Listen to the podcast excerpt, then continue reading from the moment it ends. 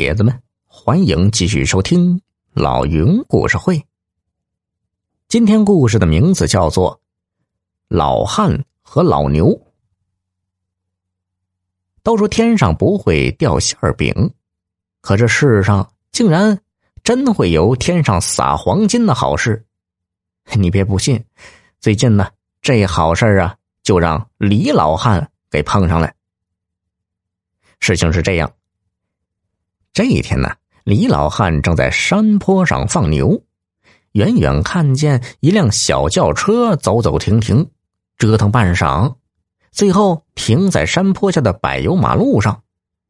随后呢，车上下来一个男的，四下里张望了一会儿，就跑上山坡，喘着粗气，对李老汉问道：“大爷，你这牛，你这牛的力气大不大？”李老汉拍着胸脯说道：“哎呀，瞧你说的，我这牛那可牛着呢。那那能拉动我这车吗？”李老汉向那小轿车瞧了一眼，自信的说道：“嗨，小菜一碟儿。那太好了。”男人双手合十：“你的牛，我雇一天，呃，再雇上你五百块钱，怎么样？”好家伙，一天五百块！李老汉心头一动，可转眼看看牛，心一横，拒绝了。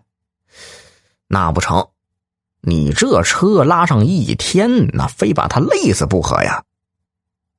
那男人赶紧解释：“哎呀，我没说要他拉上一整天，嗯，你只要把他带到约好的地方，拉上一小段就成。”原来是怎么回事呢？是这么回事那个男人呢，一个月前买了眼前这辆车，可是开了没几天就出问题了，老熄火。到四 S 店修了好几次都没有效果，厂家和店家还相互推诿。现在呢，竟然没人理睬他了。刚才熄火的时候，男人无意间瞅到李老汉的牛，就想出一个老牛拉破车的主意，想扫一扫商家的脸。李老汉平时就恼那些昧着良心赚钱的商家，于是爽快答应了。兄弟，你这个忙我帮定了。第二天一早，李老汉就赶着牛来到了约定地点。只见男人早已在车的前盖上拉了一条横幅：“老牛拉破车。”李老汉把牛绳往车子的保险杠上一拴，看男人把好了方向盘，就牵上牛的缰绳，向四 S 店进发了。这一招啊，还真灵，很快便招来围观者无数。消息灵通的记者也扛着长枪短炮赶来了。店员见事情搞大了，赶紧找来了老板。老板一面让手下驱赶着记者，一面向男人满脸堆笑的说道：“哎呦，兄弟，何必把场面搞得这么大呀？哎呀，要坏就坏刚招的这个维修工啊，技术啊太差劲儿了。嗯，这样吧。”这次我干脆给你换一辆啊！车换了，这男人呢，果然也是说话算话，当天就给了李老汉五百块钱，还提高嗓门说道：“你先走，不行啊，我还雇你的牛啊！”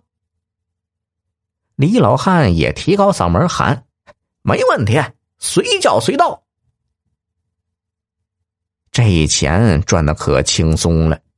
不过，让李老汉更没想到的是，他的牛经媒体一炒作，立马成了网络红牛。